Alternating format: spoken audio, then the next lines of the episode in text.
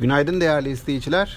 İlaç üreticisi şirketlerden gelen COVID-19 aşısına ilişkin iyimser açıklamalar dün ABD hisse senedi piyasalarında olumlu yankı buldu. Endekslerde artış vardı. Bununla birlikte Amerika tarafında özellikle şirket birleşmeleri ve satın almalarına ilişkin haberler, özellikle son dönemde gündeme gelen Oracle ya da Microsoft şirketlerinin TikTok'u satın alacağı yönündeki haberlerde bu gelişmeye destek verdi. Ancak gün içerisinde Çin'le ABD hükümetlerinin bu satış konusunda uzlaşamayabilecekleri haberleri de vardı ki bu haberler biraz piyasalarda e, negatif, olumsuz etki yaratabilir.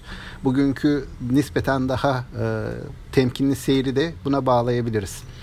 Haftanın ilk işlem günü e, sonunda yurt dışına baktığımızda genelde ABD ve Asya piyasalarının olumlu olduğunu izledik. E, Avrupa tarafı biraz daha zayıftı. Burada Brexit endişeleri rol oynuyor diye düşünüyoruz. Bizim piyasada da genelde endeksler artıdaydı. Sektörel endeksler artıdaydı. Ancak bankacılık hisselerinde bir geri çekilme yaşandı. Bu geri çekilmede Moody's'in e, Cuma günü gece yarısı açıklamış olduğu not indiriminin de etkisi olabilir diye düşünüyoruz.